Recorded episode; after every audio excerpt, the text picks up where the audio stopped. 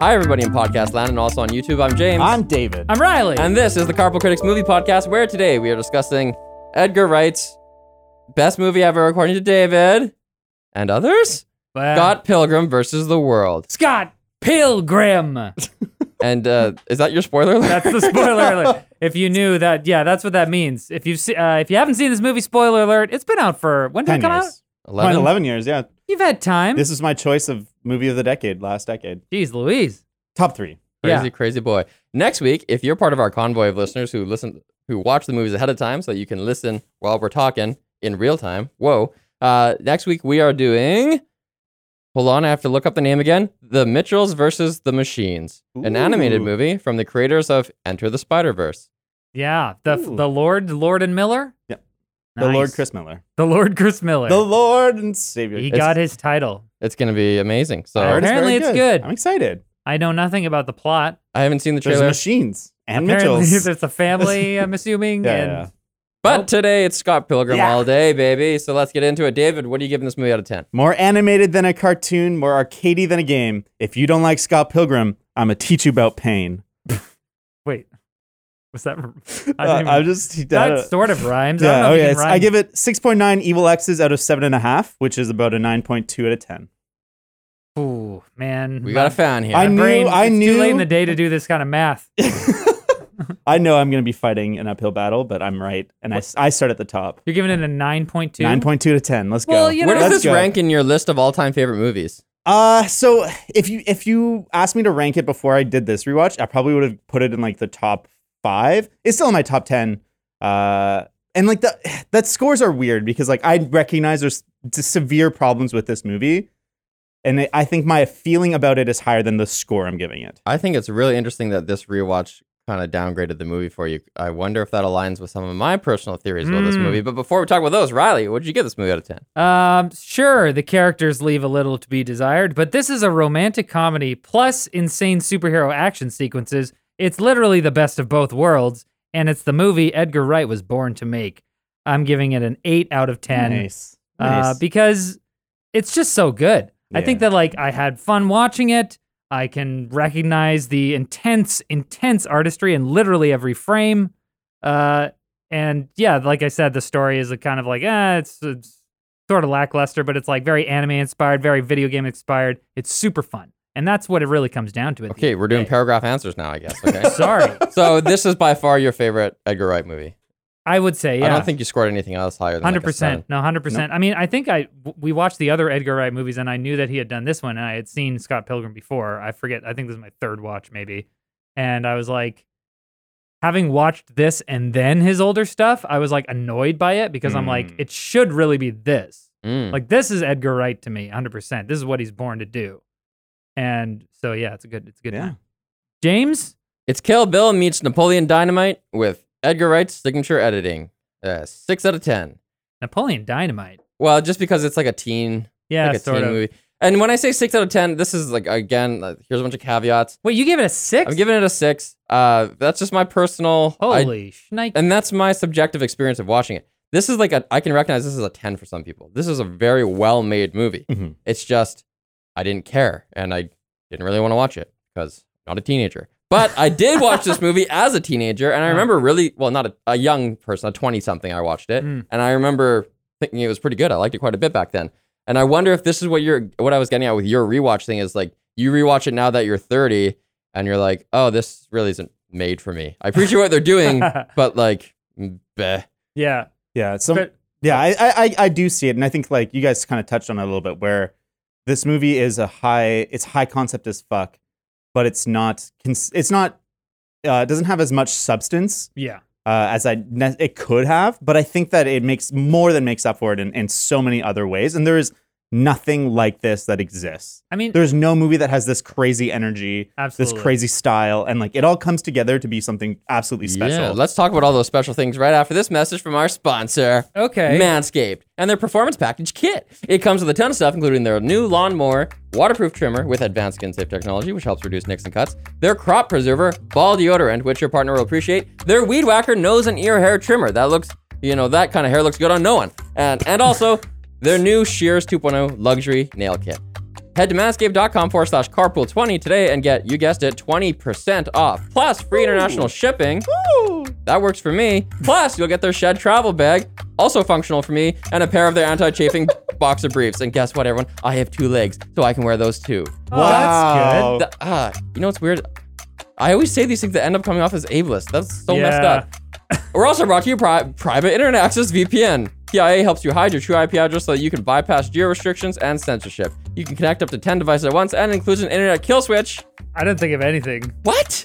if your VPN gets disconnected involuntarily. PIA is available for Windows, Mac, Android, iOS, and even has a Chrome extension, so check it out at lmg.gg slash carpoolcritics. You cucky cuck! Okay, what I was getting at... Wait, does he was- say yeah, he that? says that. He says you cucky. you cocky cock. oh. And that's why they couldn't say fuck in the movie I because was that's like, their one swear word. Oh. Because I was like, they didn't have the term cuck. At No, that no, point. no, no, cocky cock. They didn't have it. I, well, they, a hundreds year old they, word. They did, they did, but it's like it Wasn't- wasn't, like yeah. Popular. in popular. Usage. I'm really sad we didn't get to watch the remaster of this movie because everywhere that has theaters right now is getting a 4K remaster Mm. with Atmos and Vi- Dolby Vision, so it looks a lot better. And I, I- I think that this movie not looking as great as it could was a bit of a downer for me. It would have been dazzling. Yeah. I'm sure. It looks great in 1080p. totally. It looks But Yeah. the thing is, every time HDR is one of those things where you're like, yeah, it's an okay feature. Would you buy a TV just for that? I don't know. But then if you start watching HDR and then you flick it on to just HD, it's like wah, good. Yeah, wah, Yeah. totally. brutal. Looking. And this movie would be spectacular, like you said, spectacular with those extra highlight pops. Oh, specular highlights, yeah, that'd Oh, be great. It'd be so Man, good. here we here, that we get to talk about this again. Since I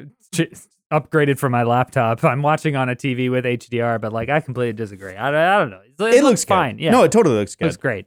1080p. Why don't you give us the, the synopsis of this movie? Oh, okay, I can do that. Thank you. In Toronto, 22 year old Scott Pilgrim is dating 17 year old Knives Chow to the disapproval of his roommate, his sister Stacy, and the other members of his band, Sex Babam. But then Scott meets American Amazon delivery girl Ramona Flowers after seeing her in a dream and asks her out without breaking up with Knives. When Sex Babam enters a bo- battle of the bands, Scott is attacked by Ramona's ex boyfriend, and after defeating him, learns that in order to date Ramona, he must defeat her remaining six evil exes. Scott finally breaks up with Knives, who blames Ramona and swears to win him back. Meanwhile, Scott defeats Ramona's next three exes skateboarding actor Lucas, super powered vegan Todd, and punk ninja Roxy, while also confronting his own ex, pop star Envy Adams. Scott defeats Ramona's fifth and sixth evil exes, the Katianagi twins, during the next Battle of the Band show, earning him an extra life. But then, Ramona appears to get back with her final evil ex, record executive Gideon Graves. Sex Bomb accepts Gideon's record deal, but Scott quits the band in protest. At Gideon's venue, the Chaos Theater, Scott challenges Gideon to fight for Ramona, earning the Power of Love sword. But Knives interrupts the battle by attacking Ramona, forcing Scott to reveal that he cheated on both of them. Gideon kills Scott, and Ramona visits him in limbo to reveal Gideon implanted her with a mind control chip. Blech. After wondering who he's really been fighting for, Scott uses his extra life, returns to the Chaos Theor- Theater, and challenges Gideon again, this time for himself, gaining the power of self respect sword. Nice. Scott apologizes to his band, Ramona, and Knives for being an ass, accepts his own faults, and joins forces with Knives to defeat Gideon. With Knives' encouragement, Scott leaves with Ramona to try again. Pretty good.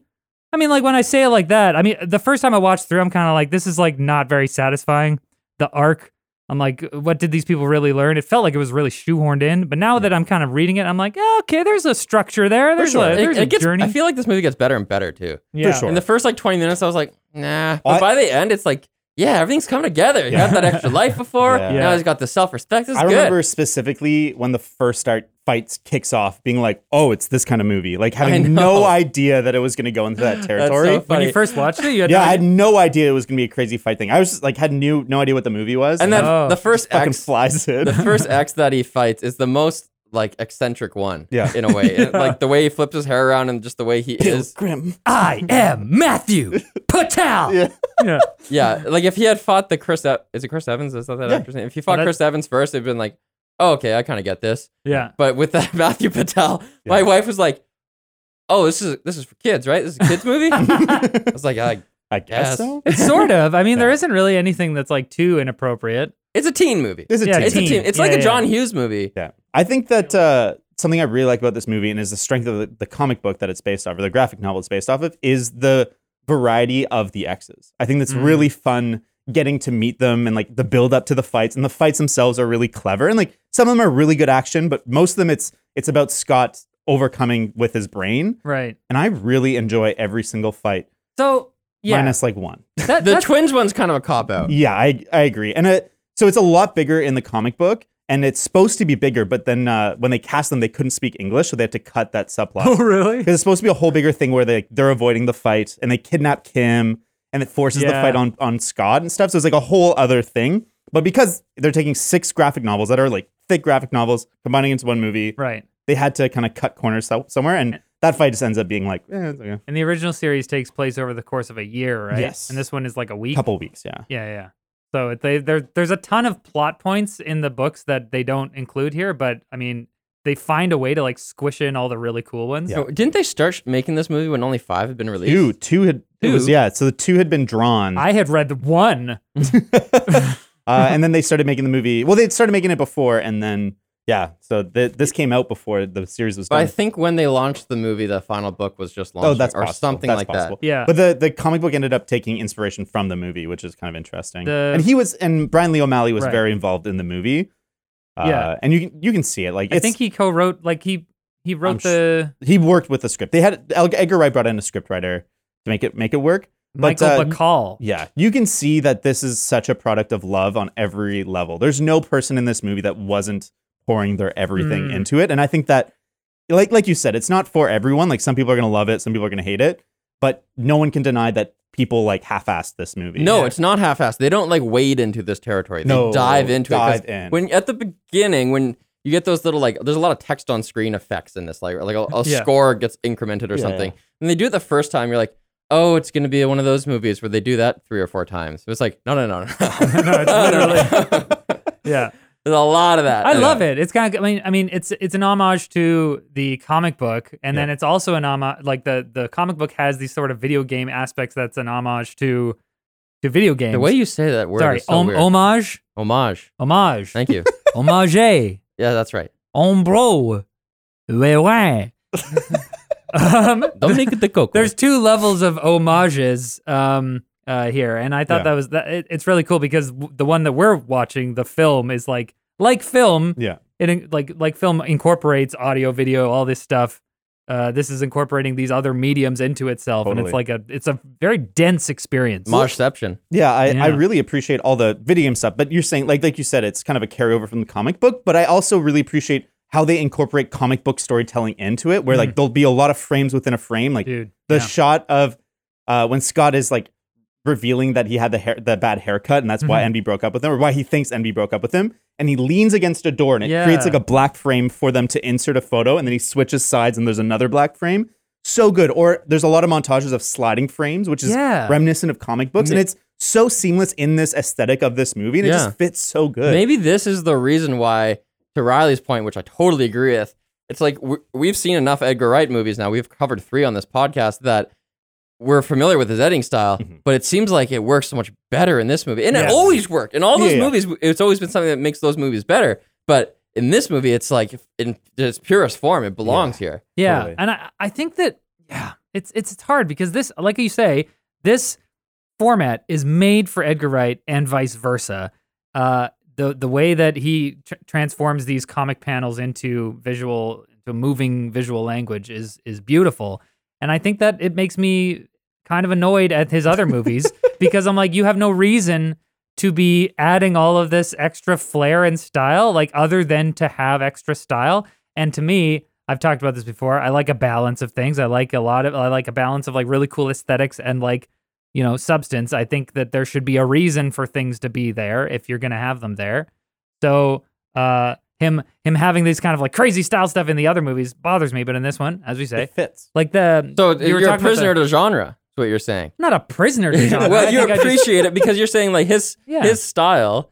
Uh, if when it's in a genre of movie where you think it's permissible, that really vibes with you. But it's if not he, even necessarily the genre. Like I think he could make Hot Fuzz or whatever, uh, Baby Driver, and if it was adapted from a comic book movie and he was using the same thing, I'd be like, oh, this is cool because you it's you're trying to do like a faithful adaptation, not only thematically but like aesthetically. Like you're Yeah. trying to make this like a living comic book. I think Yeah, I, that's I cool. meant comic book as a genre, comic book adaptation as a genre, which I guess you Well, you can argue that it's not because there's so many different genres. Mm. Yeah, I of comic mean, book, but you could have like a drama, comic book, horror, comic like book. Mouse, Yeah, yeah. Yeah. Although I, I think I get what you're saying. I think there's an argument there.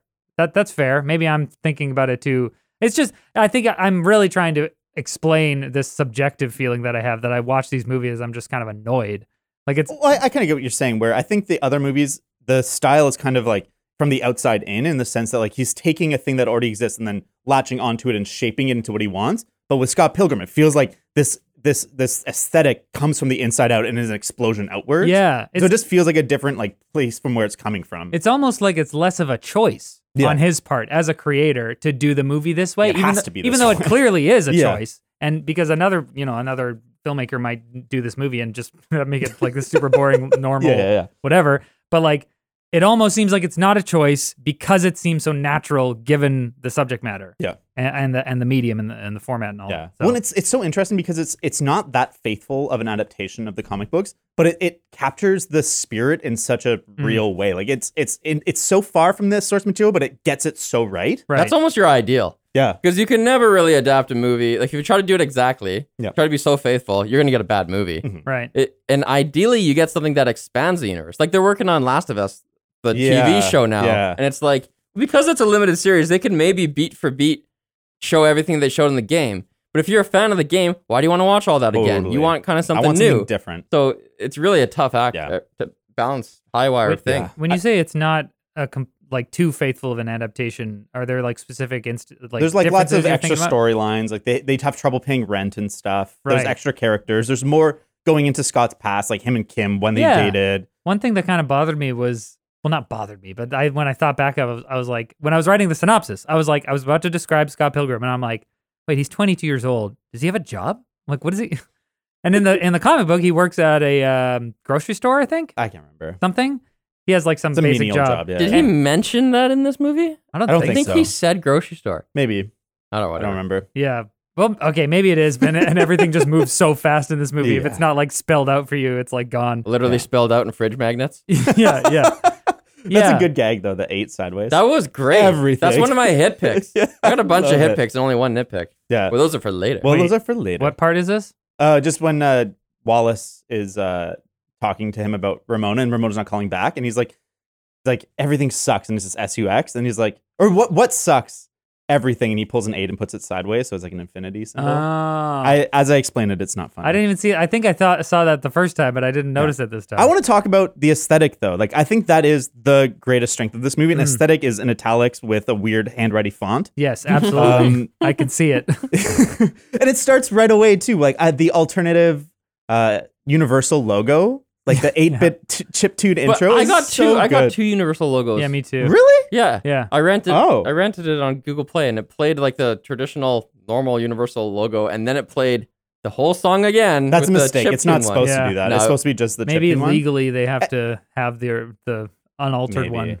Well, the version I watched didn't have it, and uh, so that that chiptune one was supposed to be a placeholder. It was just there for the test audience, but the test audience loved it, so they didn't change it anymore because it, it was perfect Mm. and it was great. And uh, one of the things I love in this movie is it's actually Toronto. There's Oh, is it? so many movies. Yeah, it's shot in Toronto. Nice. So there's so many movies that are shot in Canadian cities that it's like that's New York, that's this, and they even make a gag about that in this movie. Like when they're shooting the Lucas Lee movie, there's the New York backdrop, Yeah. and then they rip it open, and then there's the Toronto like skyline behind it. I just love that stuff. Like, Why? Yeah. Why is it in Toronto? Because uh, Brian Lee O'Malley's Canadian, the guy who wrote it. Oh. So it's the comic book set in Toronto. Oh, okay. So it'd be like you'd have to kind of pull something an important piece out of it. And then and I mean like Toronto's like really built into this stuff. Like a lot of the music, the music's based off of the Toronto like post uh, post punk scene. And so like Right. when he wrote the the graphic novels, he had playlists for each graphic novel and he gave it to the music supervisor Oh. who's a Canadian artist. I can't remember the band name, but he's like the the singer in a, uh, from a band, a Canadian post punk band Right. and like every like every so they what they did in this movie for the music is they got different artists to be the different bands. Like Beck is Sex Bomb. Yeah. Uh so He he, wrote, wrote, the music like- for that. yeah. Metric is Clash of Demon Head.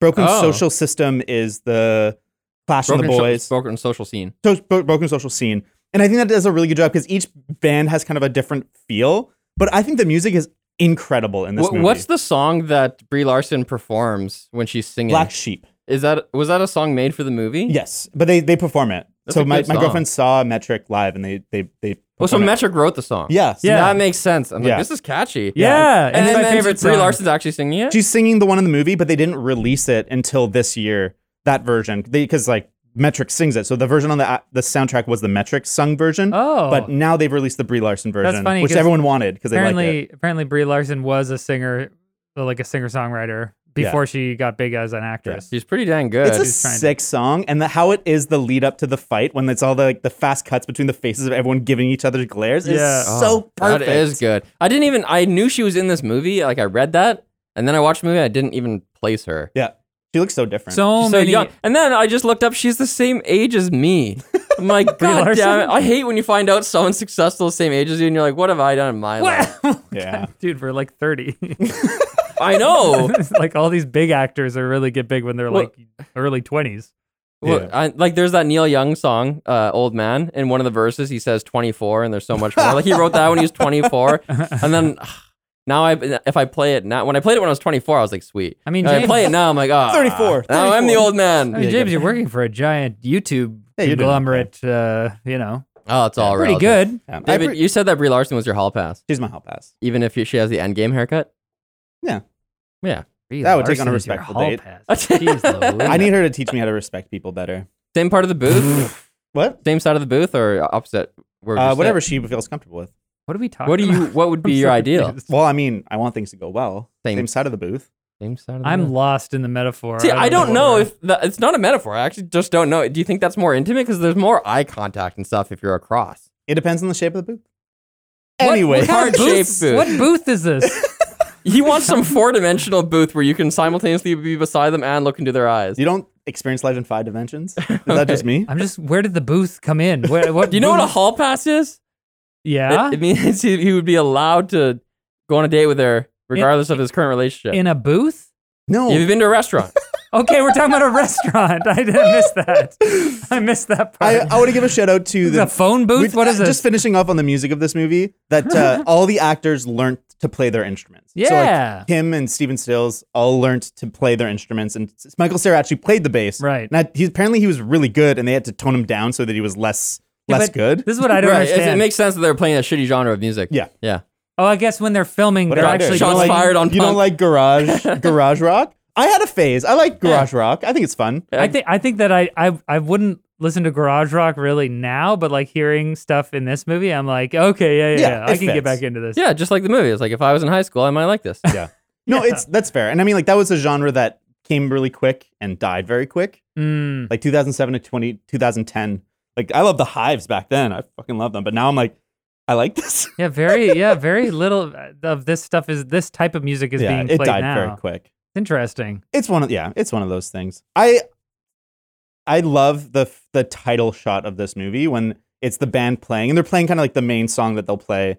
Uh, and it pulls out and it keeps pulling out and keeps pulling out and keeps pulling out and the room is like Yeah. 30 feet long. That was the first shot where I was like, oh yeah, this movie's cool. Yeah, it's Yeah. so cool. That that intro, like, um, as it going through the credits and stuff, it, I feel like it's really long, but I wasn't annoyed No. by how long it was because it's so high energy Yeah. and the music is so fun. totally. Do you know who suggested putting that title sequence in? Tarantino. He watched like the movie and he's Really? like we need like a you need a title sequence. This guy loves title sequences. Yeah. eh? and apparently in the movie I missed it, but apparently there's a foot shot that was put in for Tarantino. Uh, I was gonna say earlier that I bet Edgar Wright is a Tarantino fan. I- yeah, I think so. I think that the influence is there. Obviously, they're v- so different, Mhm. but I think the influence is there. for While, sure. while we're still on the music, um, The- the more- as long as you say that, we're on the music. yeah, it's true. well, we were still there. We were All there. right, continue. Um, the Clash of Demon Head song is my favorite of the Oh, movie, so but good. but it's like strangely, I think my my second favorite song is the one made by the done by the band before Oh, like Sex the Bomb four in the second first bombs? one, where he's just like, "This song is called I Am So Very Sad" or Oh, something, and it's like so sad. Thank you. I love it. I love then the second song when it cuts to Steven, like the the sex bombs in the backstage, and he's like freaking out, but you can't really hear them because the song's playing. Yeah. and he's like really freaking out. And the subtitles are there. Something about it is so funny to That's me. the lead singer of the band. yeah, That guy Steven freaking out? Stills. Yeah, yeah, yeah. I think this movie is hilarious. I don't know if you Oh, guys it's so laugh. funny. I laughed so much, really hard in this movie. I laughed quite a few times. Yeah. I think that it hits you so hard with the stylistic elements so, super early on. th- It took me a little bit to get into the swing of it, Mm-hmm. but then I think I remember around like the third mark, the third, the third of wi- of the way through, I was like, then I started laughing out loud. Yeah. because then I think you've you're kind of warmed up to the whole idea of it. Oh yeah. There's lots of good gags too, and in Edgar Wright fashion, they kind of build on each other. I really like the gag of uh, the bed that they sh- they share. Oh yeah, and like, Like- keep coming up. Yeah, but- and then it's like, oh, the guy that she was dating before is in the bed, and his Yeah. roommate's in the bed, and then Yeah. he's in the bed. That was great. Only they they evolve the joke too because the first time it's Scott Wallace then a th- the boyfriend. Yeah, But then they do it once where it's Scott a partner, then Wallace, then a fourth. Yeah, so it's like yeah. you- your expectations are kind of like played he's a with a bit. punchline. Yeah, I think yeah, the humor is so good. I I think even like the bar when they're playing Sex Bomb versus Clash or not Clash of Demon Head, but uh, Cla Clash on the Boys. Yeah. there's like so many jokes that are in there. Like the moment of the glances when they're all like, "What's going on?" Like Knife shows up and Ramona, and they're like, "There, there," and then uh, Wallace looks at uh, Stacy's Yeah. boyfriend. Love it. Uh, How did you meet Scott? And Scott looks up and he's like, "Oh no, it is a nightmare." With like the music cue Yeah, yeah. kills me. And then when the, the other drummer stares at Kim, can't can't handle it. It kills me. She- They have glare a at each girl other. Yeah, drummer. they hate each other. Every every drummer in this It's a in this girl. movie is a That's the- girl. yeah. It's interesting. Kim's kind of lackluster. She's I am, a uh, way bigger character in the comic book, and here Yeah. she just kind of serves her purpose. It's actually the delivery that I didn't like. Oh, I felt okay. like maybe when this movie came out, it would have been good, but her first delivery of the line, I was like, oh, she's one of those characters, Ah. like just kind of a caricature. But I Yeah. think I I I don't know. I like her. I I loved her character in this. I think the one thing that's missing for me I think is is the fact that like okay, we know that we know that her and Scott dated, but we really there's so this is this is if are we getting into criticisms or if this is my main criticism sure, yeah, is I just don't understand who these characters are, and th- like s- a lot of them have have characteristics that I don't that don't seem to make sense. With Well, it. like uh, he's supposed to be a lady killer, so to, but and yet he's Michael yeah. Cera. so to bring it back to the Kim thing, I'm like, who is she? But- is she's like rude and stuff? And so is I can understand why they broke up, but she's like mad at him. So I, she sufficiently conveys that she kind of has been damaged by him in the Yeah. past. mm, Like I, I don't fault her for that. The way she's Yeah. it's almost like damn, she had this really bad experience in high school. Yeah. And now it's kind of shaped who she is. And Yeah. since Scott's the pro- protagonist and a big part of the story is how he's just an asshole to people. Yeah. right, Well, I like I like makes how the the movie kind of plays it off because the first time I watched it, I didn't realize how big of an asshole he is, and the more I watch it, I'm like, wow, he really is a piece of shit. yeah, Uh, and like I think Kim goes to serve to show that really well. And I love like when he's walking through the party with Ramona, he's like, "Me and Kim were totally cool," and she's like glaring at him. yeah. and yeah. I think the payoff at the end, which is kind of I think the end point of her arc, uh, which is the second time he's in the Chaos Theater, and and the first time she's like, uh, "We're here, we're sex bomb, and we're here to sell out and make money." But the second time she's like. We're sex bomb. We're here. We're here to watch Scott Pilgrim kicking some ass. And, like, yeah, yeah, yeah. and they fucking it's so hype. Yeah, and I yeah. felt like that emotional payoff was enough for me for like the little bit she's in the movie for it to p- feel worth it. What do you mean? Do you mean that she forgives him in that moment? Yeah, because he's Yeah. willing to apologize and like I because I think like the real thing is that he never apologized to her. He pretended like it was all good. Mm-hmm. Mm. Um, and I think that's like there is some dimensionality to how this movie is handling race, relationships and breakups, and like that's kind of one dimension of it's how it's trying to approach it. I don't think it goes super in depth, but I think it tries to approach it from multiple directions. I, I yeah, I mean Scott Pilgrim as a character is lacking emotional intelligence. He's Yes. lacking emotional maturity, and I think that it kind of bothered me because that's not really identified explicitly until like the very end of the movie. And so I watched a lot of this movie kind of thinking that I'm s- because he's the hero, right? And a lot of the times in a movie you want the hero to be endearing and the movie is trying to endear you to the hero, but he is just he's nothing but And I an ass the entire movie Oh. and and and we only really want him to succeed or like like him because he's the main character and we're following his journey Totally. uh and and But I think that's the point the movie's trying to make is that like Mm. just because you are you think you're the main protagonist in your story doesn't mean you should go around hurting people. Right. Like you have to be in control of what you're doing. I Because, think you can take that away Yeah. i think just as like a, an experiential thing as like going on a ride you it's really not identified for you that That's this fair. is a problematic thing and everyone agrees that it's problematic until the very end although in I don't hindsight you're know. like okay is uh, kim calls him an idiot uh, his sister calls him an idiot Stan leaves him. um what's the, what's her, Aubrey Plaza's character calls him an Julie, idiot. uh, Yeah. And so like Love they're all her. calling him that, but like at the same time, I feel like we're also used to well, these are all female characters calling a guy an idiot, and I feel like we're used to that happening maybe But sometimes. he's also like a bumbling loser. Mm. Like, and he's like he's got that Michael Sarah like no confidence thing going on. yeah, it could just be that he's actually a decent person, And his- but he just like isn't very good. but he's, at no, stuff. we know he's not though, because the whole all his friends in the band are like, "You're dating this high school, like you're Yeah, too they old hate for him. her." Yeah, And they show that he's like a careless prick a lot of the time. Like he's like when Knives comes to their house at the band practice, he's like, "I'll take your coat." Takes it, drops it on the ground. Yeah. Or like at the thrift store, there's a sign that says like "Do not sit," and he's sitting on the chair. Yeah, Like, he just yeah. like Yeah. is a Or careless when- loser. When uh, the girl that he likes, Ramona, changes her hair color, and then he's like miffed, Yeah. and Right. that's like an attack on him because it, it had nothing to do with him. So maybe He- it's- he, he can't control that, and he's so insecure that that like shakes him. It Yeah. doesn't okay, like maybe it. I, maybe I shouldn't. Um, maybe I should modify what I'm saying. Then It- it's not. It's not that it's not clear. It's that it's annoying that he is uh, as Well, much of an asshole. well, It's- and we're yeah. still endeared Yeah. to him because he's Yeah. a protagonist. Yeah. We, right. like we identify with characters who are vulnerable and we see that he is self-conscious about his hair and so we're like Mm. okay he's not a perfect person so Yeah. i relate to him a little bit but Yeah. they have that at the same time that he's shown as a piece of shit That's what it is. It's the cognitive dissonance. there you go Mm. It's it's it's uh it's instigated in me as a viewer because I'm like I know that I want you to succeed and I'm following your journey, but at the same time I You're hate such you. an asshole. Treats And I'm- Knives I'm- so I'm badly. irritated. Well, you Treat have- Knives better. that's Yeah. the relationship with every protagonist in a sense right they always have things that need fixing but they always have something about them that you're gonna stick around and watch right, but often often the things that need fixing aren't so annoying. sure like I'm like I would hate you in real Yeah. life. I think it's so interesting because Michael Sarah was always Edgar Wright's first choice. oh Like, yeah, uh, he because he got hired to direct this movie many many years before they made it, uh, and he watched Arrested Development and saw Michael Cera and was like, "That's Scott." And I'm like, Mm. "Really?" Because like in the Yeah. comic, Scott's like, "Yeah, you cool lady killer." And Is he Michael Cera- cool? Yeah, he's supposed to be like pretty cool. He's See, this is the thing. It's it's it's confusing to me as like from a Yeah. meta perspective. We know Michael Sarah as this guy who's like, like, he's a shy he's- loser. yeah, and he's like a a good person, but he's just a shy But loser. here- here's why I like it is that, and like we're kind of criticizing it, and maybe it's just like approaching the same conclusion from different directions.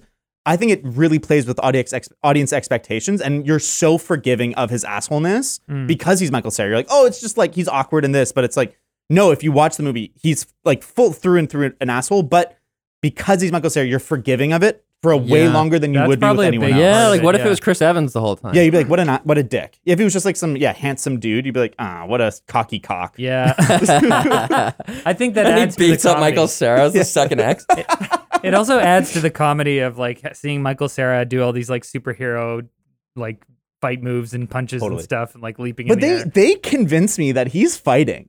Like you, Yeah. they do a really good job of blending CG and the stunt people and like cutting between it. That like there's enough of Michael Sarah doing the fighting that I'm like, yeah, Michael Sarah's like a superhero. 100% yeah, I Although- was really convinced. Although it's also something that bothers me because I'm like, wha- this is another characteristic of his character that doesn't make any sense to me.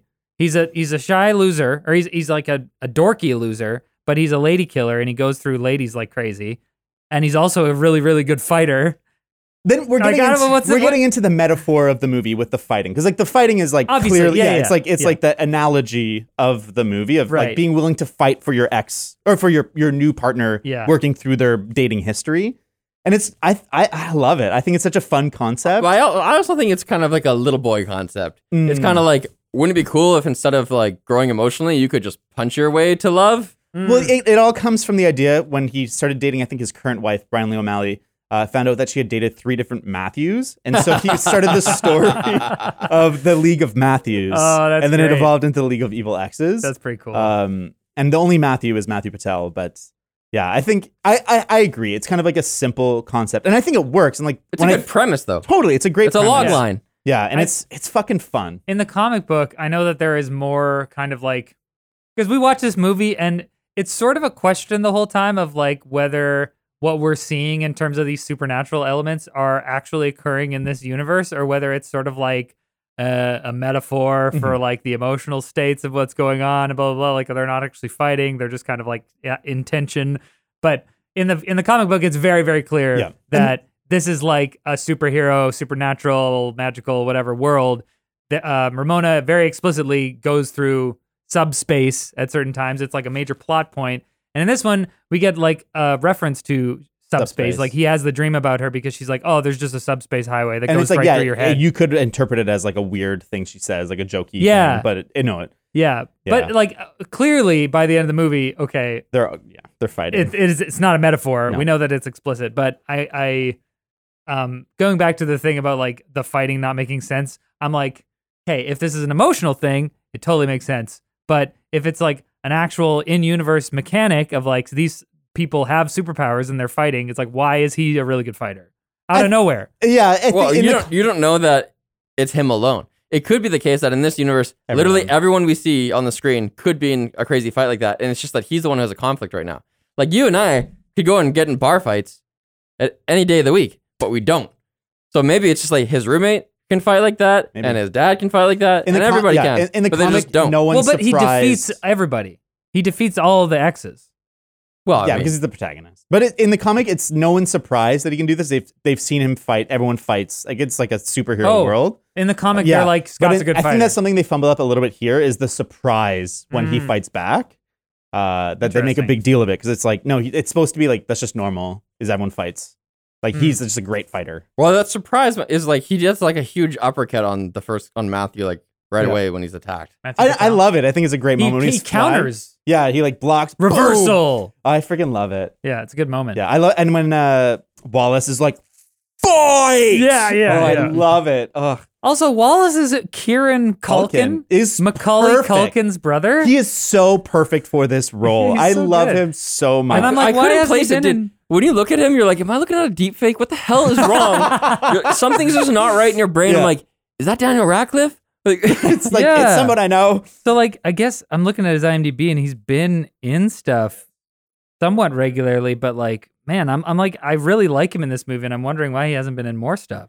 It's annoying. he was great. Yeah, he was great. Um, Yeah. Hey, go- I think oh, Go ahead. I You think go. my biggest problem in terms of characters is actually Ramona.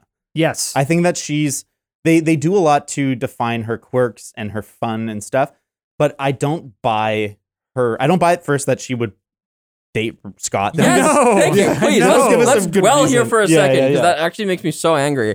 It's like he he gave this speech when he's around Knives, who he's totally chill around. Yeah. He talks about how Pac-Man. Pac Man's origin story or whatever. Th- so we know how that's supposed to go. And then he delivers it again to Ramona, and he f- he Totally flubs it sucks. so so expertly. He sucks so bad, a- and yet she still agrees to go on a date with him. Yeah. Which right away I'm like, nope. Nope. yeah. Well, and it's when he's super weird at the Amazon delivery too. Like it's just been awkward. He's like, "You were in my dream." Like I don't know. It's just so uncomfortable brutal and that- weird. I guess she's supposed to be like super damaged and just like wants a boyfriend for reasons. Well, she's just like such the she's like the epitome of manic pixie dream girl. yeah, I, And I, I'm sure that's how he came up with her. Was like, okay, manic pixie dream girl. I'll uh, make a manic pixie dream girl. He's I got do- I Suicide do- Girls wallpapers on his PC. I do appreciate how Scott and Ramona are kind of like they're not foils per se, but they kind of have like some parallels there where they have both gone through this like sequ- sequential list of ex people and they're trying to deal with like unresolved trauma or not trauma but like unresolved Yeah. shittiness on their own part and other people's um and Scott is trying to do that by actively dating someone else who's going to take his mind off this. And Ramona's trying to deal with it by escaping away from where she was and coming to Toronto or Mhm. whatever and doing, you know, th- and, and I think that Scott represents sort of a, like another escape where she's just going about her life. And then this guy's like, hey, you want to go on a date? And she's like, this is something new that is not something I've done. So I'm just trying to get away from my past. Yeah. Okay, fine. Okay, fine. Yeah. Let's almost have sex. It's like, okay, what? Not only did I not believe that you guys are going to go on a date,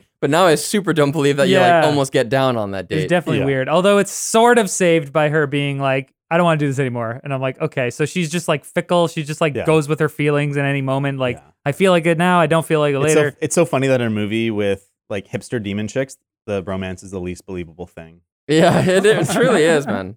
They just don't have any chemistry together. No. And it really matters because I, I think it it throws into jeopardy the stakes of the movie because the whole movie Mm-hmm. is like the pursuit of this girl. But Yeah. it's like, why are you even pursuing her? Because you, you guys don't even like get along especially well. That is a that is Well, a big thing. and I that think bugs I me think they for could sure. have gotten there and made a good point about it all. How like like you said, Scott's kind of escaping his pain by f- wha- like trying to win a new woman. Yeah, Uh, and they could have got there, but I think the ending really fucks it up by making him and Ramona kind of end up together. I Mm, think in the comic book, there's a whole period where he goes depressed and is ru- by himself and is Right. like doing soul searching before uh, the end to end happens, where he gets back with- Right. with, Ramona or Knives. I can't even remember what, what it ends up with. I think he ends up with Ramona in the book. Yeah, but the the movie ending is so like unfinished. Okay, before we get it's to so that, quick. All of the Yeah. all of the character development and learning happens like in like two minutes. Yeah. yeah. So wait, the, you're talking about the ending ending when he's talking to Ramona and they Yeah, like, and okay, knives So and- before we get to that Okay, though, yeah. let's talk about the swords. So Oh, he I gets love the that. two swords is one's love and one's self respect, right? So my question is, are those given what uh, we've been shown is like his faults at the beginning of the movie? Are those the answers? Like is self respect the thing that he needs to not be a douche to people? At first, I kind of thought no. At first, I thought he needs to respect other people. But then I, I thought about it for a bit and I was like, actually, I think this is true. Yeah. I think this is true. I buy it. I think it's such a good reversal because like the movie trope is like the power of love will defeat anything. But uh I- yeah, I think that self-respect he he doesn't really he doesn't really respect himself. It's like an early, like for gotta love myself yourself before. personally. Yeah, I wasn't. I was a bigger douchebag than Scott throughout college, and Mm-hmm. and it wasn't until I was like I don't know 22, 24 that I kind of like knew who I was, Hmm.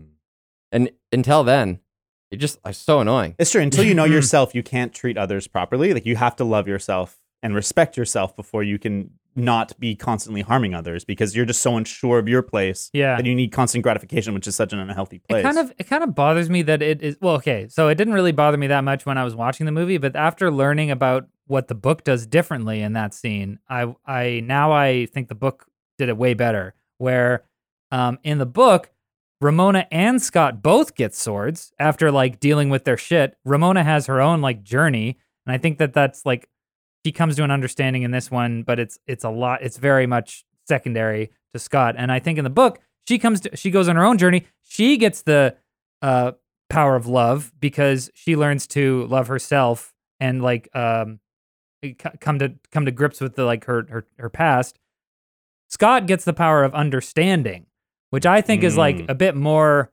um Nuanced. nuanced than like self-respect because I like you can you can respect yourself to an unhealthy degree but like understanding just means that you like are no longer ignorant you're no longer running you're like okay I get what's going on I accept this uh yeah so and I, and I also really like the idea of them both having swords yeah.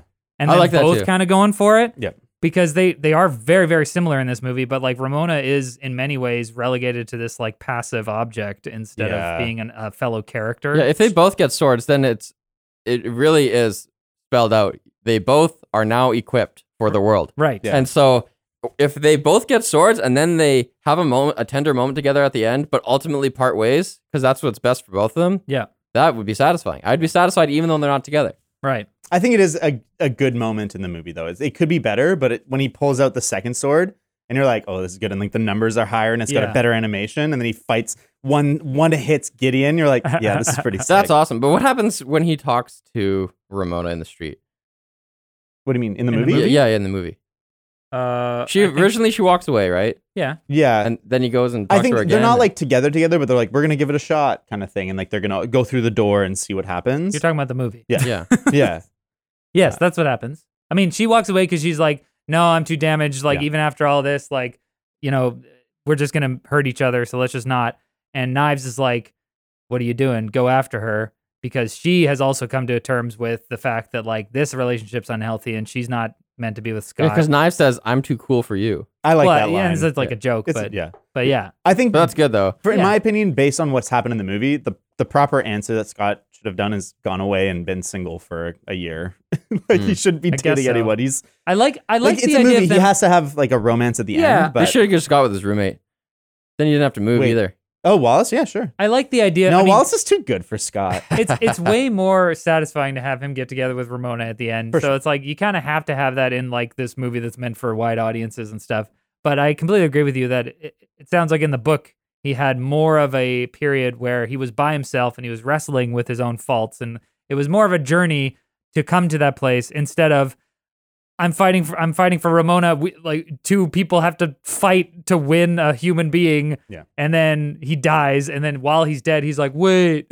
yeah, It comes back immediately, and within the space of like two minutes, it's Yeah. like, here's Well, the lesson of the movie. and and for both all his lost moments of the movie, which is that, and then like when he- Gideon's kind of got Ramona back under his thumb, uh, it's it's the power of love that drives him forward. It's the like, oh wow, Ramona w- is under his like is has this chip that's controlling her. Like I need to fight for her, or like like Wallace giving him a pep talk about love, and it kind of is confused, I think, a little bit with like the the sword pulling out, where Yeah. it is love that powers him to mm, finally win, even though the movie's trying to be like, oh, it's you need more than love. Yeah. But- I I think I agree with you, James, that the from a thematic perspective, this is great for teenagers, where it's like they need to learn these really basic lessons of, hey, you can't let other people define you, and you can't uh, seek these like l- seek uh, comfort in other people your entire life. You have to be like hel- comfortable with yourself and stuff, and that's like really a, a, a developmental lesson to learn. But it's definitely less of like a mature, nuanced. Uh, like it, if if it was it was if it was meant for older audiences, I think the lesson would be a little bit more nuanced and mature, and maybe we would get Scott, you know, ending up by himself because that's what he really needs. Instead, But I mean, of, it would be a completely different movie because this movie's about young twenty year olds yeah, who are struggling to make ends meet yeah, and want to be bands and. It's Right. like it's a movie for a specific age group, and like we're too old now. We're Yeah. boomers. We don't get it. What do you guys for boomers now? Yeah, you age into being a boomer. What do you think of the microchip on the neck thing? so dumb, yeah, so dumb. It's kind of hand wavy. It kind of means it's like different in the book. I'll, I'll she look it up. wouldn't like the only reason she, like she's literally under his spell. yeah. They're and she- removing She, wouldn't make any those of her decisions. agency. yeah. Well, I think she, it would have been more nuanced again to show her plant the chip on herself Oh, that'd be because then it interesting. shows like yeah she she is under his influence but that's like a form of self-harm Yeah. and that's a mental cycle that people can get into where they know they're with an abuser but they think they uh, deserve it And I think they try and get there with how, when she explains how they started dating, and she's like, "Oh, like I loved him, but he didn't care about me, and that's what made it me so crazy about him." But yeah, I think you're right. If they gave her a little bit more agency with choosing to have the chip on her neck, Another Ah, thing that's cool be is better. when she on their first date when they're about to get it on and then she pulls the plug on that. She's kind of doing the same thing that Gideon did to her, we, not explicitly, but she was into him and then he didn't care, and Hmm. that so now she, that's a tactic in her repertoire, and she's using that against Scott. Mm. Yeah, that's, intentional I because thi- people definitely do that. Yeah, I think so. And I think like the movie is playing with that dimension a little bit, like the way that Scott and Ramona's relationship, uh, they, like you said, they mirror each other, and it, it gives dimensionality. I think like when envy's brought into the picture, and there's kind of like a weird thing with Todd. I think that's more interesting, and I think like there's a lot of, I, I don't know, like the nuances between how these relationships are and like how they work together to me is like interesting but like how you're constantly trying to compare yourself to their exes but you can't beat them at what they're good at you have to kind of find your own thing i don't know Yeah, in terms of the question of are is this actually happening or Yeah. is this just like an emotional maturity like mental battle that you go through in your own mind? It kind of if it's going to be the latter, it's kind of that experience of going to a party where your ex is there and Oh. their new partner is there Yeah. and you have to like like your monkey brain is like, "Oh, I'm just like not going to talk to this person. I'm going to avoid them." But then when you get older, y- the goal is for that person to be your best friend at the end of the night in a Yeah. way. Like if if not to force that, but Yeah. if you actually would get along with them, then there should be no barrier to getting along with them. You should actually just treat them like a totally like uh, like any str- other stranger Yeah. at the party, right? yeah Mm. Yeah, I think so. There's no microchip in the in the book, but uh, Gideon has memory manipulation abilities.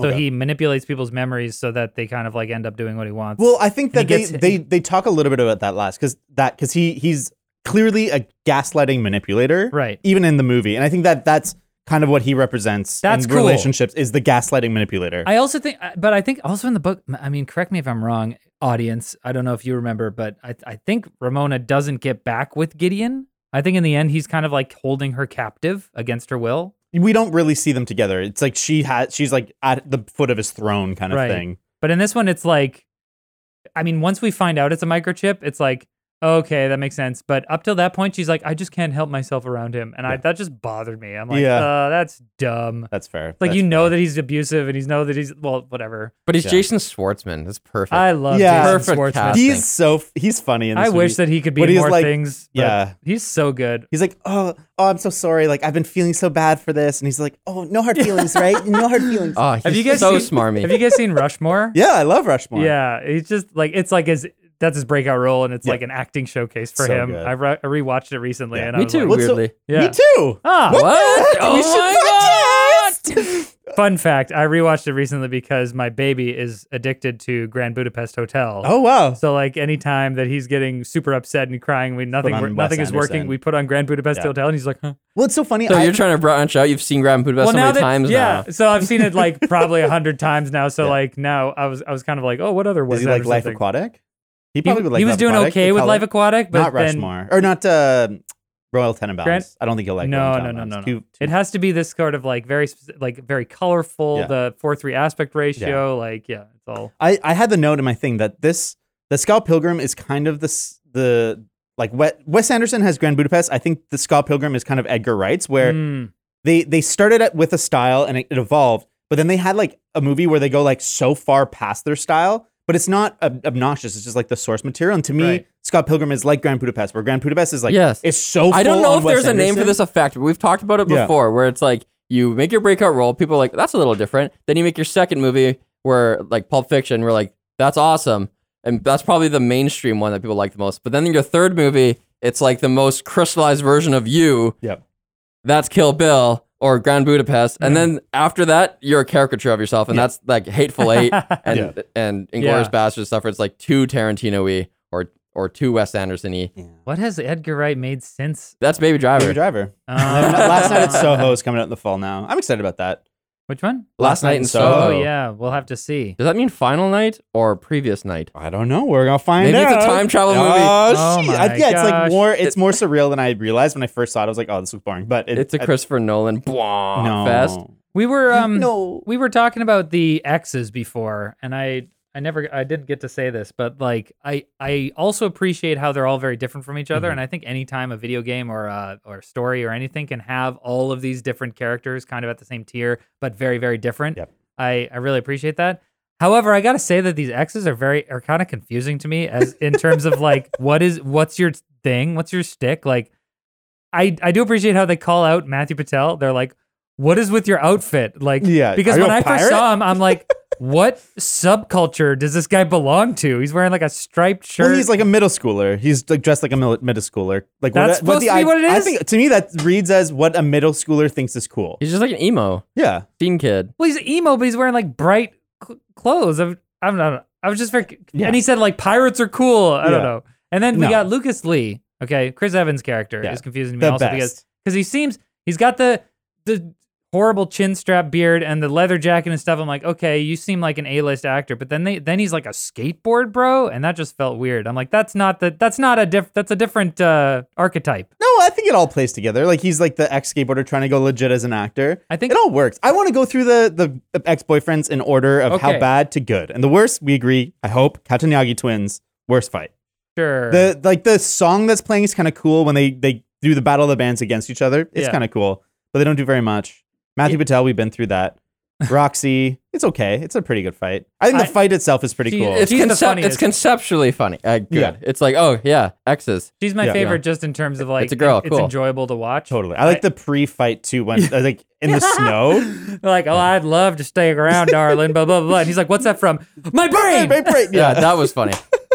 and I like I like when Ramona has to like Scott's like I don't think I can hit a girl and like R- Ramona has to like fight That's for him. Oh, that was dumb. good too, yeah. I think I, hated like that. I think it's funny. I thought that was so irritating yeah. because I'm like, what? What is this? I don't know. There's a couple points in this movie where I'm like, okay, when was it made? 2010. Yeah, there's a couple toxic things in this that I Not- haven't aged well. Not toxic, but like, there's We a can get couple into things where that I'm in a just like, bit. oh, I don't think that would happen today. Like the thing, oh, I can't hit a girl. I'm like, okay, well, I yeah, don't know. today you can slap the shit out of girls. you can No. you can what hit are you anybody. talking about? well, it's, I don't know. It's particularly in a superhero movie where it's like everyone's got superpowers. They're all trying to literally kill each other. You can hit a girl, dude. Like I don't know. It's it's to make the fight different because if Scott had just straight up Yeah. fisticuffed her, then it's like we've already had him fisticuff people. But Fisticuffs. but somebody else already hit a girl before this. The vegan guy. But that's so atrocious when he does it. Yeah. You you Also- knocked the highlights out of her hair. He knocked the highlights out of Okay, her hair. tangent. That was awesome. Tangent, but Young Neil is my favorite He's character so funny in this movie. Yeah. He's my favorite character. What do He's- you play? Oh, that's Oh, kind that's of a kind of a good question. complicated question. Touching. and like when they're on the Battle of the Bands, he's like uh, he's leaning on the amp and just like playing with the patch Yeah. cord. He's just like uh, get, trying to sing along. Yeah. He gets the lyrics oh, wrong. My. Oh, that was funny. yeah. he punched the highlights Yeah. Uh, out of her hair. I love that. It's so funny. Oh, I love when he gets the lyrics wrong because that's ex- he did it the same way that people do it in real life. Yeah. You say you start saying one word and then you Oh, my. Yeah. what has he? Why hasn't he been in more He's in stuff? some stuff. Johnny Simmons. Johnny Simmons. Yeah. Who- who's your next fight? Uh, Gideon, the Gideon fight. I think that's a good fight. Mm. Uh, but it's also like, yeah, I think it's just it carries a lot of. It's the climax of the movie, so it carries a lot of momentum from that. But I think that like a lot of the character stuff's just okay. I think Yeah. the, the the sword fight goes on a little bit too long. I'm, I was happy that it had weapons. yeah, Yeah, it's fine. switched it up changed a bit by It's a then. small nitpick, but Yeah. I wish the henchmen also had swords Yeah, that's because fair. it's kind of lame to have him just like slashing people, Yeah. one hit, one hitting them into coins. I think it's hyped the second when they time. don't when they're just coming at him with fists Yeah. and he got a sword. It's like obviously you're gonna win. It's a video less game. badass. It's than a it could video be. It would have been really crazy 88 Kill Bill vibes if they had swords too. that's true. or it's a- any type of weapon. but then Maces. Sure. Yeah, but then we're into the two 10 out of 10 fights, in my opinion. I think Todd is the second best fight. I think that fight Mm-hmm. is so. That was my fun. favorite, I think. When it's so he fun. came out as vegan, I thought that was so, fun. funny. I think the visual is so strong too when he like kind of rises up and it becomes Yo. a silhouette with like the the beams. It's awesome. The lens flares. Yeah. I, I thought that was such a cool visual motif to use as like we're fighting now. well, and and for Todd's visual Oh, yeah. motif, it's like kind of lens flare, like the edges of Yeah. a lens type thing. And I was like, it's it's not just kind of like magical energy stuff. It's like a phy- it, it seems like a physical effect. chromatic Cool. aberration. Yeah, sure. We're just better than other people. I think yeah, I think that whole And I concept love is how it better. ends, how he gets intercepted by these like vegan police guys. Okay, That was Chicken's, wacky and chicken's not hilarious. vegan. that so that I think I laughed during that scene, but uh, I, I was also kind of annoyed because I'm like, this is going a bit over the top, even for Scott Yeah, Pilgrim, yeah. where it's like there's vegan police Yeah. Mhm. and they know when you have like when you've eaten Half and something half, not yeah. vegan. Yeah, I- I'm like, this is an SNL skit now. all For of a sure. sudden. I it's lo- funny. I really it's liked funny. it. And then when they, They w- w- run away, they high high five. five. Yeah. Well, it's crazy that like they got like big, like m- moderately famous actors to play those roles because it's such a throwaway role. But it's like, oh, I recognize both those Mm. yeah, people. Thomas Who are they? Jane. Uh, and the other guy. I don't I, know. uh, Yeah, that's we a- recognize. I recognize Yeah, him. I- recognize. I, do him. recognize him. But Yeah, I think the best fight is the Lucas Lee one though. I think it's so fun and conceptual. Like when uh, it's revealed that it's like it's actually stunt double that's fighting, and then he has to fight all the stunt doubles. And even when Oh, he that throws- was funny. when he throws him to Casaloma, he like s- falls down a bunch of times, and it rolls into a shot of actual Michael Sarah. Yeah. Like it all looks so good, and then he has to beat him by like goading him into skateboarding. It's so Yeah, stupid. but that's the That's lamest part dumb. of it though, because hundred it's like percent. not a real fight because of that. I, that's why I, I would say the vegan fight's funnier. It would be cool if No, he but I- defeated him with some sort of skill that he had acquired or some sort But I of think like though each fight kind of represents sort of an emotional growth that Scott has to do. Like he has to learn to like not be a cocky cock. Like he has to But see, to okay. like throw away a little bit of pride to beat him, and he has to like outsmart. I don't know. okay, so so I'm being generous here for I- sure. that is being generous because because I agree so like the movie very clearly has a video game structure where there's all these mini bosses and then the big boss at the end, right? And normally I, so I watched a video essay where this guy was likening it to Zelda where you go and beat a dungeon and you get a certain weapon, you get a bow. All right. And then the next boss, you're going to need that bow to beat that boss. And then once you beat that boss, you get another tool that will, you know, be important for the next one. And so I was like, yes, that is how video games work. But this movie has the kind of like overarching structure there, but it doesn't have that key element that is also uh, needed for this, like, yeah, to- for understanding character. you really growth. could have just jumbled up the fight. Yeah. Yeah. You could put them in any order and they would still make sense. That's uh, fair. Um, and what that leaves us with is this situation I've talked about where you have this two minutes of character development at the end, and that's when he learns the lesson. And you could basically just jump from the first 20 minutes of the movie to the end, and hardly anything would change. So I wish that there was a bit more of like, he learns this one thing and he uses that to defeat this guy. Yeah. And then- That sounds great, but also very difficult. It did, yeah, was for sou- sure, for sounds sure. really difficult to do that in a way in the time budget you have, and to do it in a way that's like succinct, and and especially to do it in a way that's a surprise. Because in this movie, the reveal that at the end it's about his emotional growth is almost like a surprise. It's almost a twist right. Mm. because Hmm. the whole time he thinks he's just like kicking ass Yeah. and he's gonna win the Yeah. girl, and that he just has to get this these fights out of his way. But I could then s- it's revealed that these fights are actually helping, like helping yeah, him. that's fair. And he gets Well- the self respect in the end. So that's the thing. I guess I could see that argument where it's it's powerful because you don't realize what he has to do in order to, to to win. You don't realize that the real problem here is that he doesn't respect himself or that he doesn't understand himself, and so and so it's it's a surprise when it comes out at, at the end. But um, so so you can make an argument that these fights, you know, they have these little twists in in them, and he does this little clever thing where he like spikes the drink with half with with half and half, and that's how he wins. So I can see that, but I think it would be better if the way that he wins the fights has something to do with that journey as well. I think that's fair because like he outsmarts him, but it's like is that outsmarting him or is the outsmarting him symbolizing that he's grown and changed? Probably because, not. Because the, the the end result is that I feel like the the moral of the story is just kind of shoehorned in at the end instead of being like a central. I don't think it's shoehorned in because I kind of agree with what James is saying. Where like the more the the moral of the story is kind of the twist, where it's like you think that you just have to fight harder. You think you just have to beat people and then you'll be a good partner, but it's like no, like you have to grow. You have to do all these things, and that's that's the importance of it. And I think that like delaying that message maybe it makes it less impactful or makes it less deep but it kind of makes it mm, i think more approachable for young people because Mm. you're like sick fighting fighting yeah like i gotta i gotta win my next girlfriend i gotta like fight Yeah. for her oh no actually i have to do like s- self-discovery i have to grow i have to do that and maybe that's what they were going for that's a I- good. well, I I think think- that's a good point. I think it, it, it would have been possible to satisfy both of you. That's fair. But it just would have taken such subtlety that it Mm. would actually would have been really challenging. I think that I think my conclusion on this uh, topic here is probably the same as what I said before, where it because it's targeted at this particular group, it works. If it was targeted at older people, it would have to be more And complex. then they just focused on different things in this movie. Like you can, Yeah. they put a lot of energy into the production design and yeah the visual aesthetics. man hip kick it's the only axe kick in cinema that i think looks fucking sick Yo, when he uh, when uh, ramona Ramona, ac- axe kicks her down. Whatever that stunt performer did looks awesome. It she looks just like sick. flips down. I was like, this is awesome axe kick. I really like a good axe. Like, Yeah. and I'm not even joking. This is like a Riley style joke. I really love a good axe kick, but axe kicks are sick. Yeah, that was a good one. that's 10 out of interesting. I 10 gotta axe think kick. about why that's a Riley joke.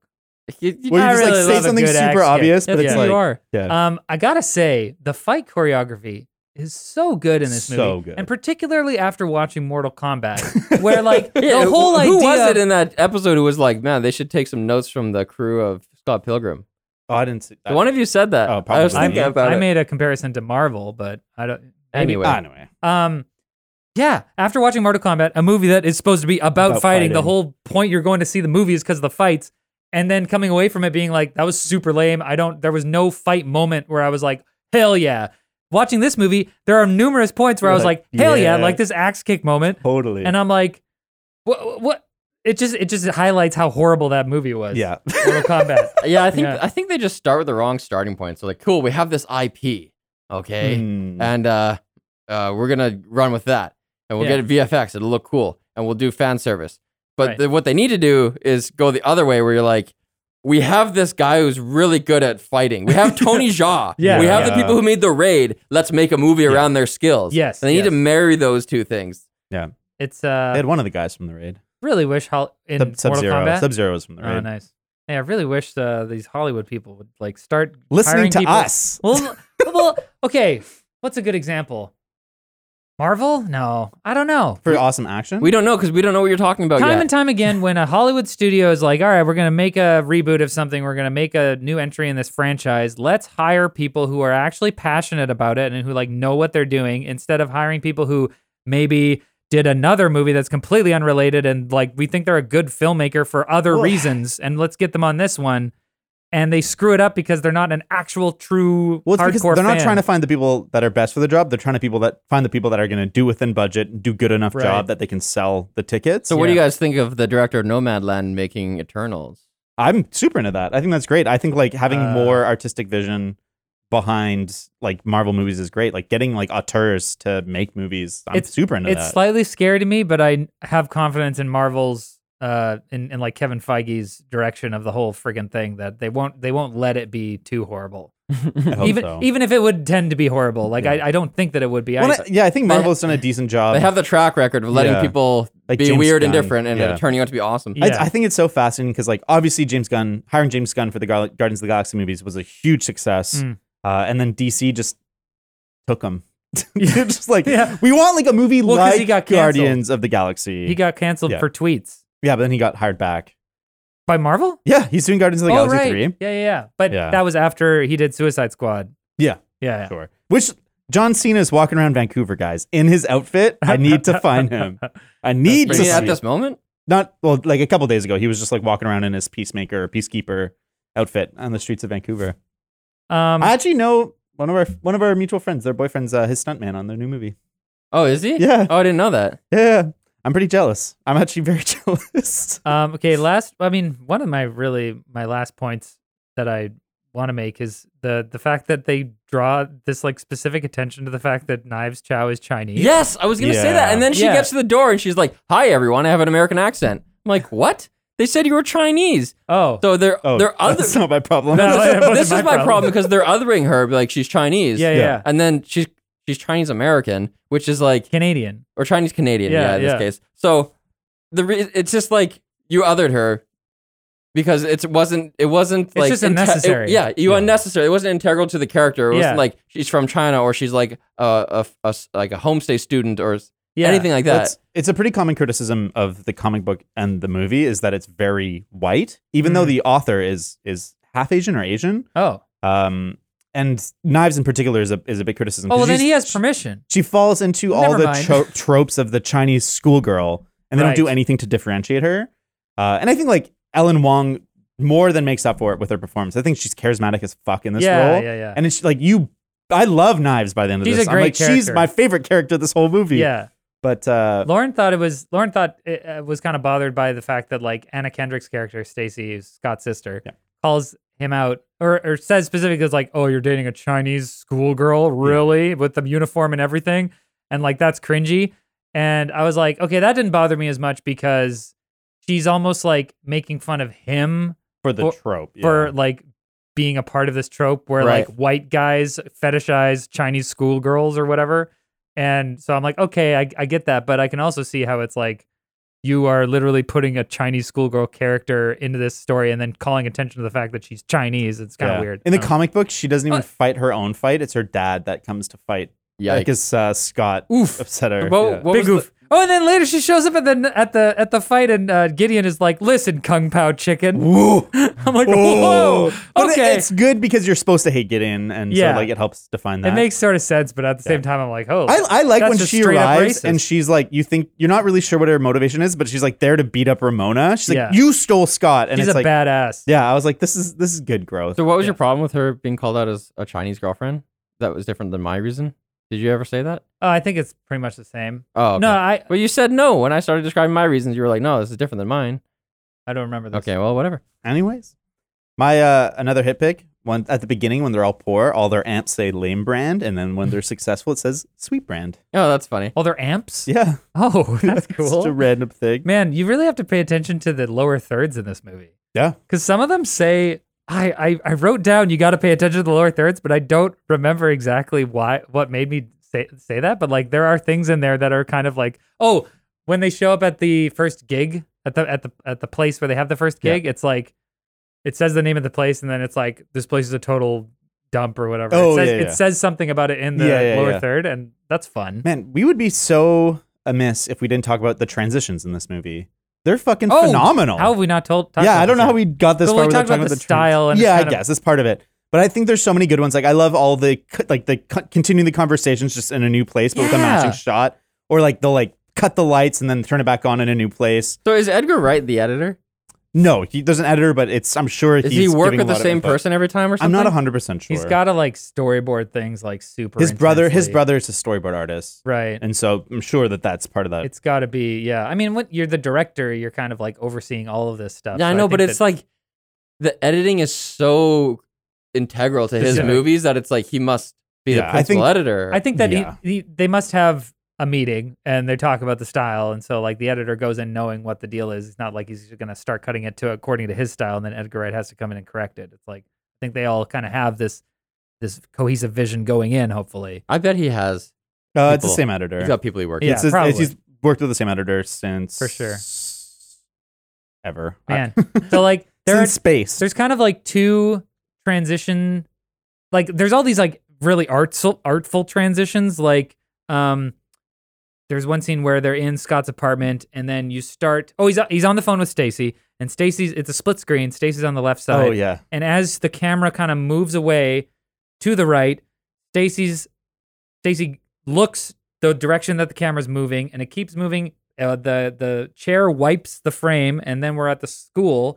And Oh yeah. before the ch- the chair wipes the frame, we see like the brrr, the the letters BRs come in from the right side of the frame, and then we come down and we realize the BRRRs are coming from the school bell, and it's all one motion. And the the scene that we transition to is continuing the same dolly that was that the was started in the previous scene. So good. And so like there's stuff like that, which is just like that's just art. That's just like film technique. Yeah. Uh, Craft. yeah.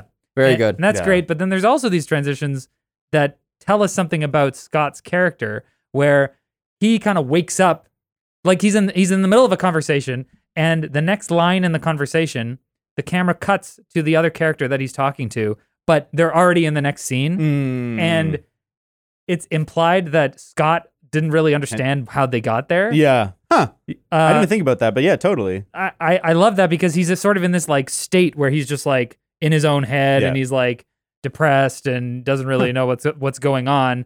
And I think that's very I relate to that because I remember being in high school and just kind of being like I'm in class and then class is over and then like I kind of like am in my own head and then like I start paying attention again and like I'm in a car or whatever. Yep. So I wonder if that dovetails. Well, this is a reach, but you know how you said he gains understanding, Mm. but he doesn't in this movie. But that would make sense. That well he sort of yeah, He so does. They don't say it, but I think he they still call it against, yeah. self-respect. he's not even understanding anything that's going on around him. Yeah.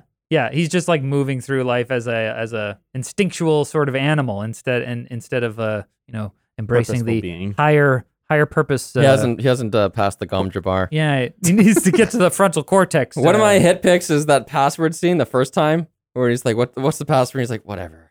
No, Oh, yeah. what's yeah, the, yeah. what's the second password? Ugh. Yeah. That was they're awesome. uh, like, that's the password. that was so awesome.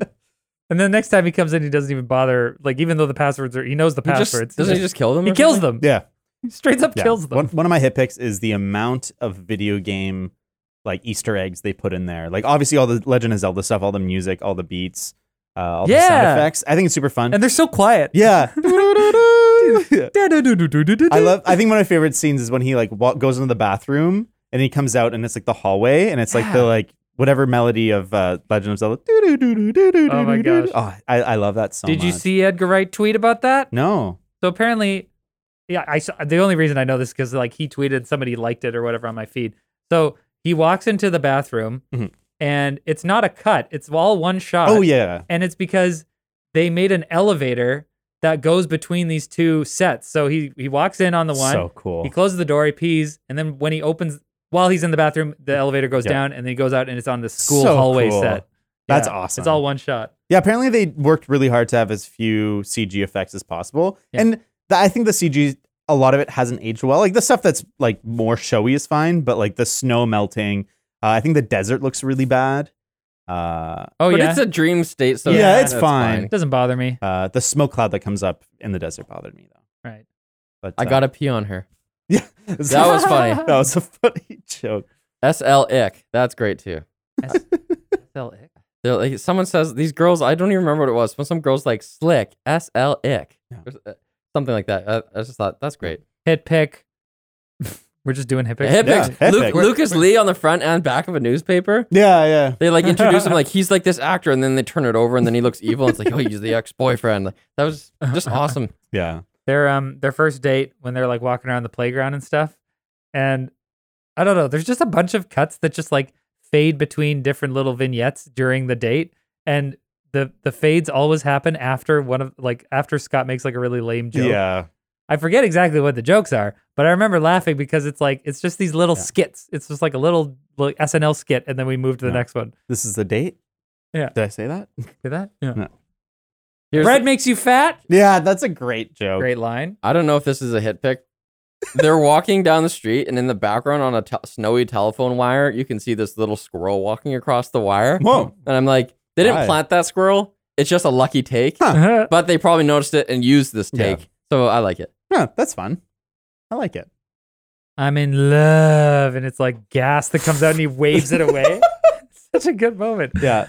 That's so- that's something where it's style, but it's not completely unnecessary. Yeah. Like the pee bar thing where he's peeing and there's a it, Yeah, it yeah. shows it, it's kind of cool because it's like out of focus in the background. It's like oh Looks okay fine, that's yeah. cool, but like why do we need that? We don't need that. It's just like a little thing to for fun. But the love thing is like okay, this illustrates that she is like trying to like glom Reach- onto yeah. him, and it's just like it's represented by this vapor, and he's just like ah Oh no. no. yeah. Yeah, Great. that's that whole scene where he's like planning to break up with her. um, I have a hard time watching.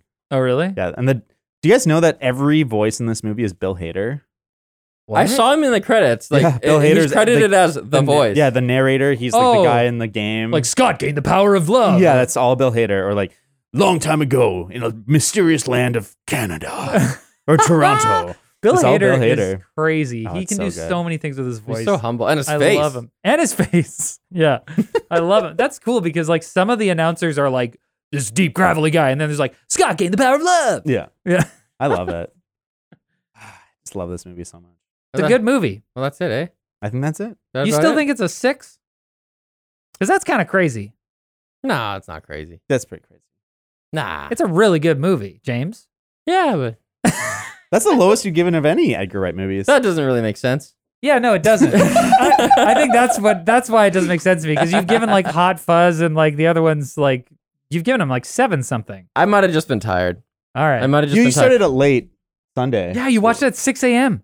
Well, my my kid goes to bed so late, man, Yeah. and I, I Oh, refuse yeah. to start the movie when the baby's awake Yeah. because I'm like I'm not gonna be in it. And then if she goes to bed at like ten twenty or something, Oh. I'm like, 10:20? I'm like, I'm gonna be up till like freaking midnight. Oh, dang. dude. so That's- then in this case, you got to knock that kid out. I fell asleep, and uh, I had yeah, I woke up at like six the next morning, my normal wake up time, and, and finished it. And maybe that's why I liked the next half of it more. I don't know. Yeah, you were. Ah, yeah, that's yeah, yeah. fair. That's fair. Dang, dude. All right. Well, But we did it. I'm next week we're gonna pleased. do this other movie that I hope is good, Yeah. The Mitchells, Mitchells- versus the Machine, versus the machine. It's not a great title. Hard to remember. MVM. MVM. Did we already s- talk about how we Marvel haven't done versus Spider Verse Marvel. yet? Just never got around to it. No, it's that it didn't come out the right time. We'll cover it, I'm sure, in the lead up to Spider Verse 2. Right. We want to cover it, guys. You don't have to tell us to cover it. We will cover Spoil- it. it's Spoiler not alert. like Boondock Saints where we're like don't really want to Fuck do it. Boondock Saints. Wait, what? it's such a. Is we'll that that talk about show? It. We'll talk. It's a movie. You're talking. You're thinking Oh, of the, the, Boondocks. Boondocks. I'm thinking about the Boondocks. I like the Boondocks. Yeah, the Boondocks All Saints right. is whatever. Hit us up on Twitter at Carpool Critics. Hit us up via old school boomer email. Hello at carpoolcritics.ca. Hello. Um, Bye I had a poster for Boondocks. Saints. oh, you're that cool. Oh, See you later. bye. I'm gonna make someone so mad that I don't.